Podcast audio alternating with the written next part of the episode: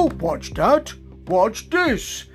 Yeah, yes, of course I'm going to start with that. After all, so did BT when they were advertising this documentary. First part of three, it's uh, Madness from their book from 2019, Before We Was We. Uh, and really, it's cross collateralization, vertical integration, and lovely to see actually.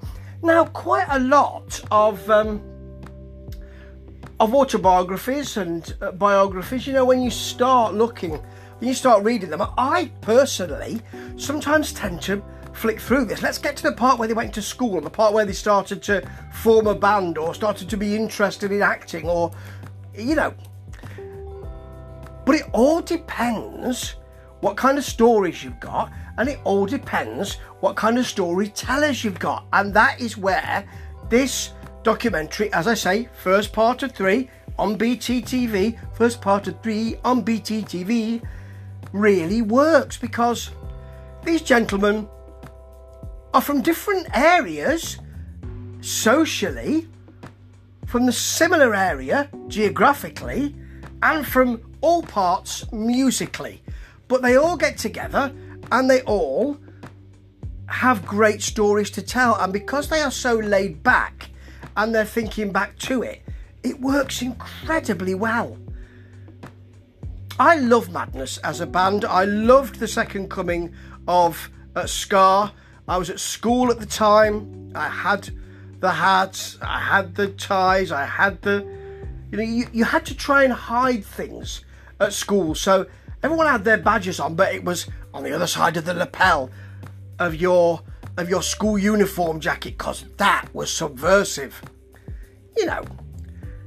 Remember also at this time, around the time of the of Ska and and, and the and the absolute uh, um, style wonder of that, there was also a real feeling that men wanted to have bubble perms. Remember that?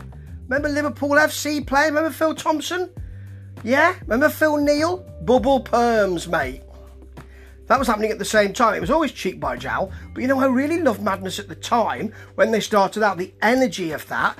But I've stuck with them. And the reason being is because they developed into something really special. In fact, even early on, even by something, by an album like Keep Moving, which is early on in the canon, the Madness canon, you know, they were they were writing great songs, wonderfully constructed, really catchy, but more than just I've got this rude boy energy here. And then they went away and came back, and they're still brilliant. The writing's great, and they know what they're doing. They've got nothing to prove, and that comes across beautifully in this documentary. It looks like it's a I think it might be a Drury Lane, but it's a, it's an empty theatre. There are a lot of them about at the moment. They're all being interviewed separately, so it's not together. It's done in a really beautifully, beautiful filmic style. So you know, it looks wonderful. It looks expensive. It looks swish. And what they've done, obviously, is that they've concentrated on the people who've got quite a, um, quite a fun and. Uh, chaotic, chaotic lifestyle as kids. So you know what you, you're concentrating on. We nicked stuff. We went to reform, reform school. We went to prison. There's quite a lot of that, but I don't mind that. And you're segueing by the end into who influenced them as a band.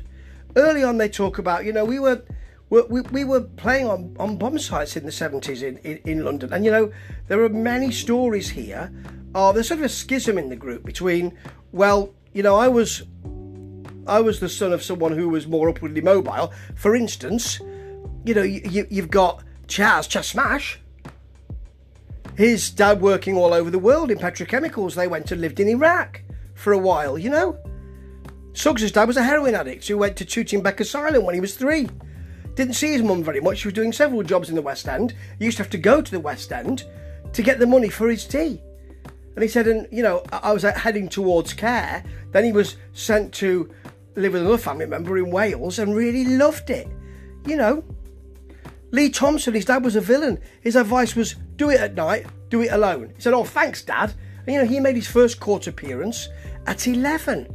The, but these were kids who you could go on the bus, you could go on the tube for a very small amount of money, and they were all over London. You know, they, they had their own life here. Weaved through this are um, bits from Mad- the 81 Take It or Leave It Madness film, which shows how they got together in that way. Um, you know, you've got people like Woody Woodgate's father is a, was a photographer. He, you know, he, he photographed Albert Finney. We talk about their school days. Back on there with a plastic cup, of course. I mean, and the violence of it, you know, you just expected it. I, mean, I had the same thing at, at, at some of my schools, some, with some of my teachers.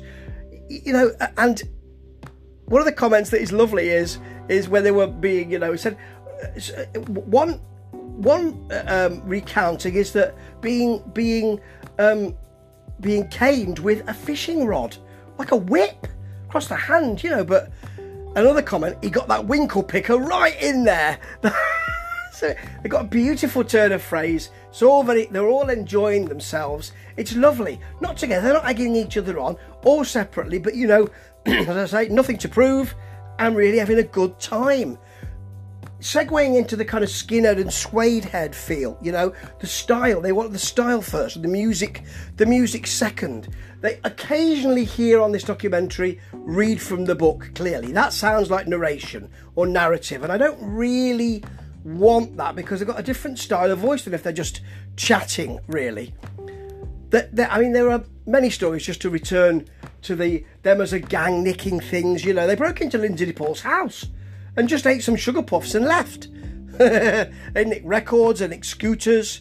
Um, and Lee went to reform school, prison at 18, just for three weeks. But you know, after so there's some bit of unsavoury stuff going on, and I presume that changed their views of all of this. You know, they all got together through graffiti as well. There's a book called Watching My Name Go By, which is about graffiti in New York with words by Norman Mailer, and they were all very interested in graffiti and they kind of got together with that. Suggs was younger than them, a couple of years younger, and hung around with them because, as he said, I'd go to places and doors would be closed to me, but not with these with these friends, you know.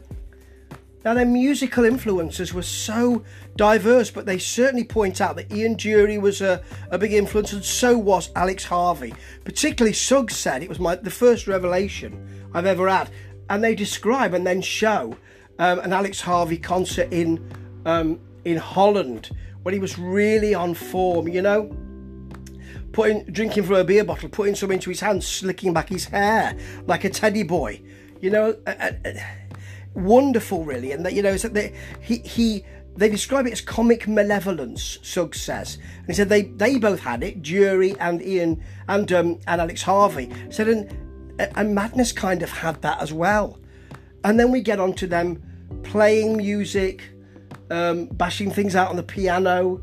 Um, he talks about you know sax, sax and sort of uh, playing the um, the clarinet first and then trading that in for a sax that was more or less broken, really. But they had what they called musical get-togethers. So the Mike was really keen on us forming a band, and that's kind of we talk. We, we look at their first gig, which was at somebody's party. They said, "Well, you can't."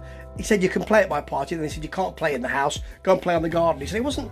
wasn't great because people were looking out the window at us, you know. So and, and, there's a dog shit everywhere, and but they really enjoyed it. It was real fun and Suggs hanging about in the background as their singer for that night is about to leave.